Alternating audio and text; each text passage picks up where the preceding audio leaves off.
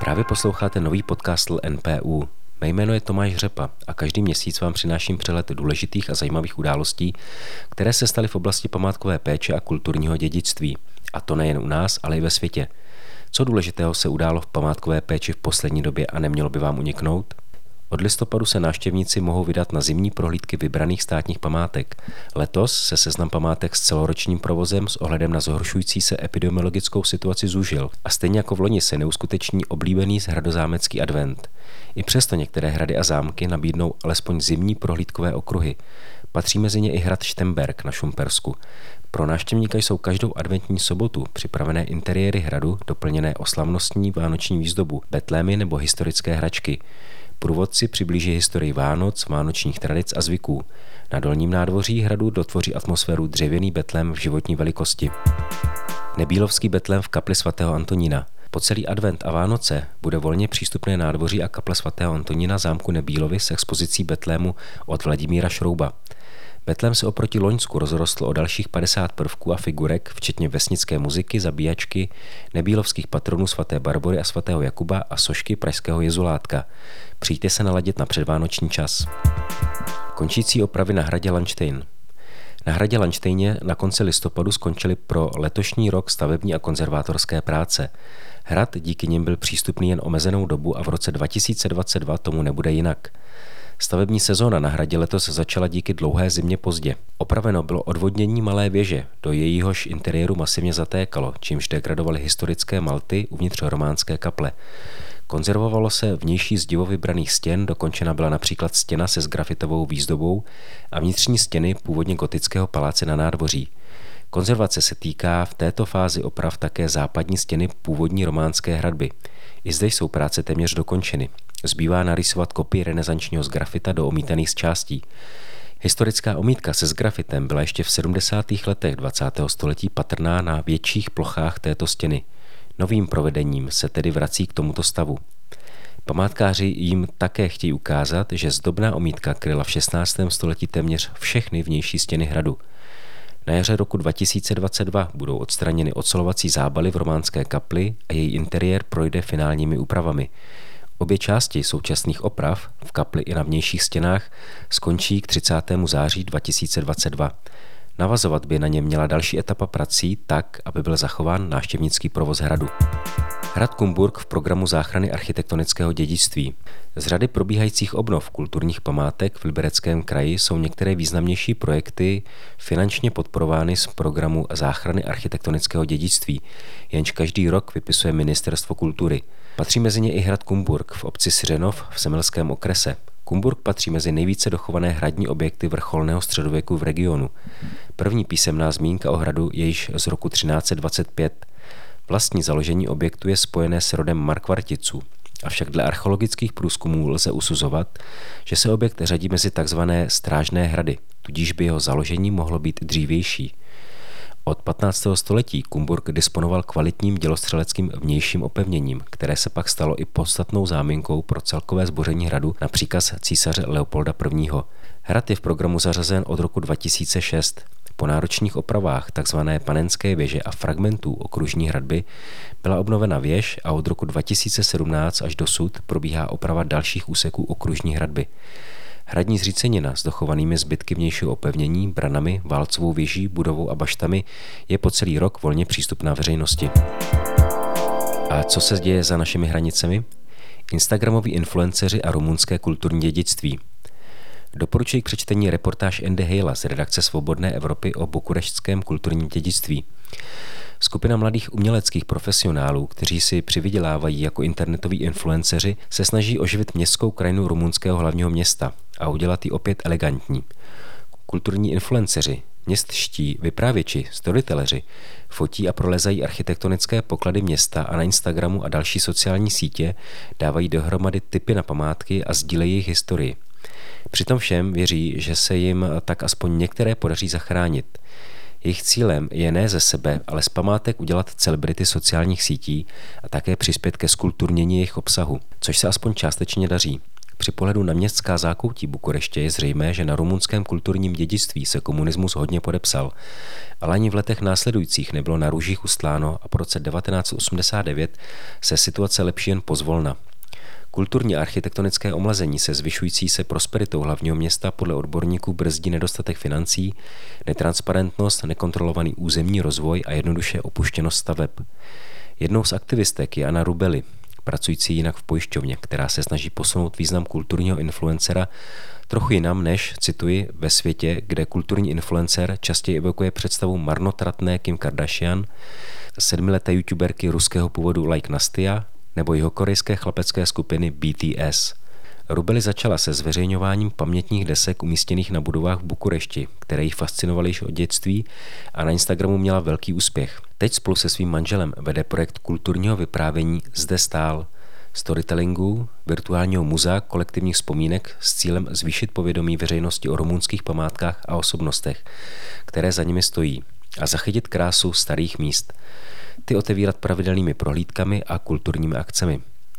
Je to cesta, jak zachraňovat památky, nebo jak Rubeli říká, co potřebujeme k tomu, abychom něco zachránili? Především znalosti. Nemůžete zachránit to, co neznáte. Pokud si nejste vědomi hodnoty domu, kolem kterého denně procházíte cestou do kanceláře, ani nevíte, že je třeba zachránit jeho dřevěné tesařské prvky, původní omítku a podobně.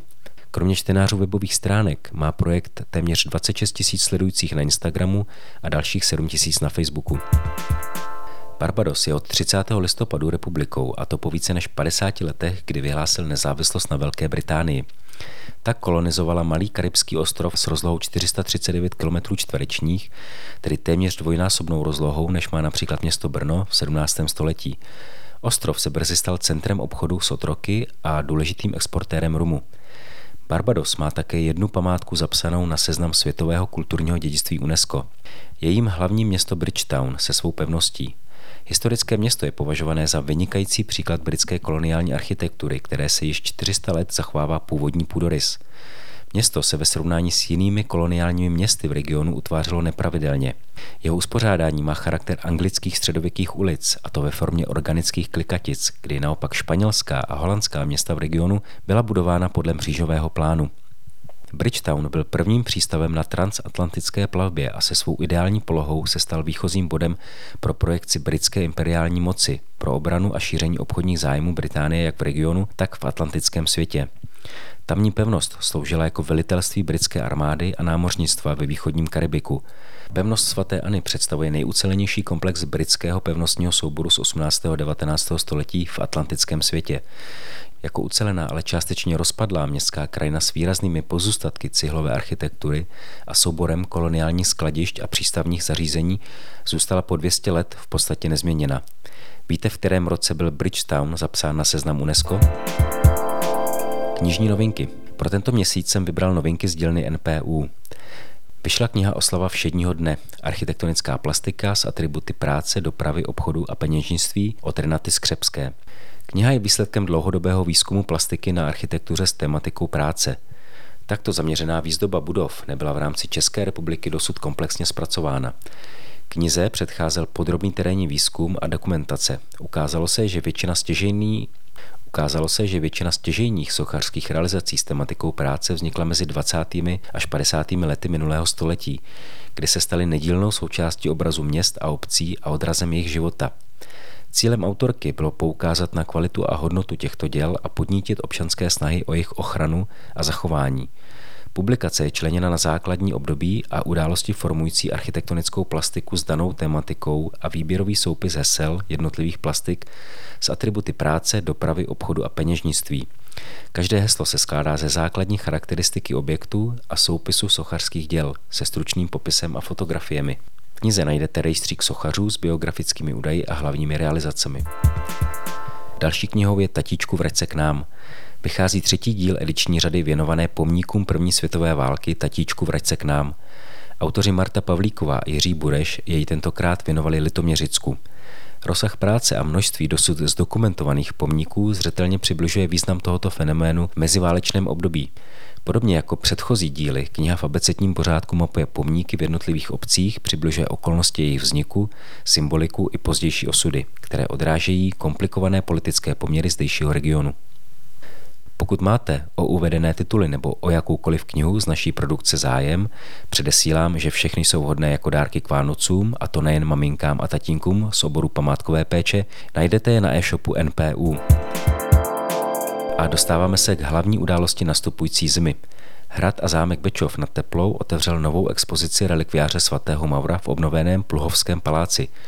Po více než dvouleté rekonstrukci Pluhovského paláce se sem přestěhoval z dolního zámku relikviář svatého Maura, jedna z nejvzácnějších středověkých památek na našem území. Novou expozici obohacují autentické artefakty mimořádné hodnoty, nové vědecké poznatky, dosud nepublikované dokumenty nebo zaznamenané rozhovory s potomky posledních šlechtických majitelů či žijících pamětníků nálezu století – Nově se otevírá zázemí pro návštěvníky jako pokladna, prodejna suvenýrů, šatna a kavárna a využít lze prostory multifunkčního sálu a učeben.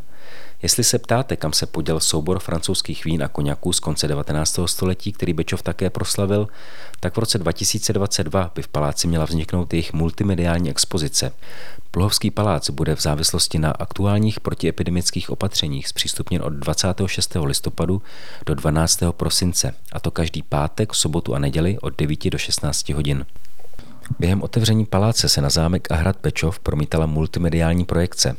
O tom, jak vznikala, co představuje a jaké jsou s ní plány do budoucna, jsme se ptali Jana Morávka, vedoucího ateliéru Multimedia, Fakulty designu a umění Ladislava Sutnara Západočeské univerzity v Plzni. Ten videomapping představuje. Přednostně bych tomu asi neříkal videomapping, proto je to i v pozvánce uvedený jako multimediální instalace, protože videomappingy cíleně prostě jedou nějakou časovou osu dějovou a podobně. Tady ta dějová asa vlastně není. Eh, je to vymyšlený spíš jako živý prostor, aby eh, vlastně ten divák si procházel celým tím zámkem a hradem a v tom prostoru prostě zažil nějaký jako pocit, aby nějak dokázal si to užít jinak, jak, jak to jinak prostě není už možný v současné době, proto jsou tady použitý i ohně, je tady použitá dost předělaná jako dobová hudba a zároveň prostě jsou to multimediální že jo, eh, prostředky typu prostě projekce a podobně, takže jsou tady spíš projekce, jedna, ta, ta hlavní je samozřejmě mapovaná, ale sama o sobě nemá žádnou dějovou osu. Je to, tý říkáme, pracovně říkáme slavnost, protože tam vlastně probíhá eh, na fasádě zámku probíhá oslava, která jako reaguje vlastně na protože dnešní den je vlastně oslava na otevření prostě expozice Maura. A ta další je zase archiv, která jako odkazuje zase k nějaký jako historii a k tomu, jak funguje celkově to studium k tomu, aby vlastně člověk do, dosáhnul prostě nějakých expozic a vlastně dokázal to šířit dál. A poslední, třetí, u který jako, jako stojíme vlastně, tak je samotná expozice. A samotná expozice je o tom, že vlastně ty zlaté figury vlastně jsou návštěvníci vlastně toho Maura jako, jako takovýho.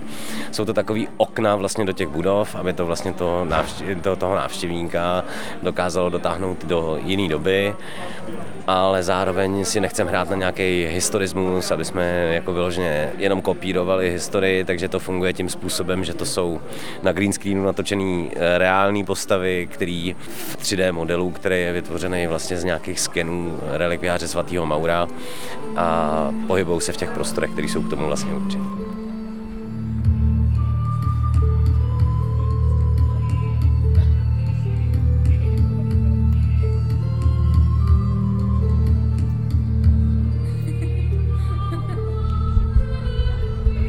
Současné době jsme domluveni, že produkce měla být původně jenom jedna, ale jsme zároveň eh, hodně nalomený tomu, že se projekce dá zopakovat, eh, i vzhledem k tomu, že vlastně ty, ta nejtěžší část práce, kdy jsou ty animace, prostě ty 3D modely a podobně, vlastně ten content tak je vytvořený takže i, i, i finančně vlastně je mnohem méně náročnější udělat to jako znova, s tím, že by se s tím dalo udělat třeba právě otevírání sezóny a podobně, protože shodou okolností zrovna datum prostě jako dneska úplně není ideální jako na venkovní akce, je to o nějaký zimě, i ta práce prostě je mnohem méně příjemná.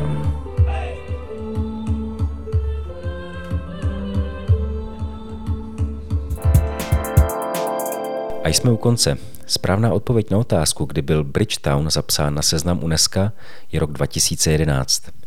Pokud vás některé z témat zaujalo, navštivte náš web npu.cz. Po každém dílu podcastu pro vás připravíme souhrn i s odkazy na daná témata, kde si můžete dohledat další informace. Najdete zde i odkaz s informacemi o aktuální situaci přístupných prohlídkových okruhů v zimě na našich objektech. Pokud nás chcete pravidelně sledovat, jsme na Facebooku i dalších sociálních sítích. Děkuji všem, kdo se podíleli na přípravě tohoto dílu. Loučí se s vámi Tomáš Řepa a budu se na vás těšit opět příště. Děkuji za váš poslech.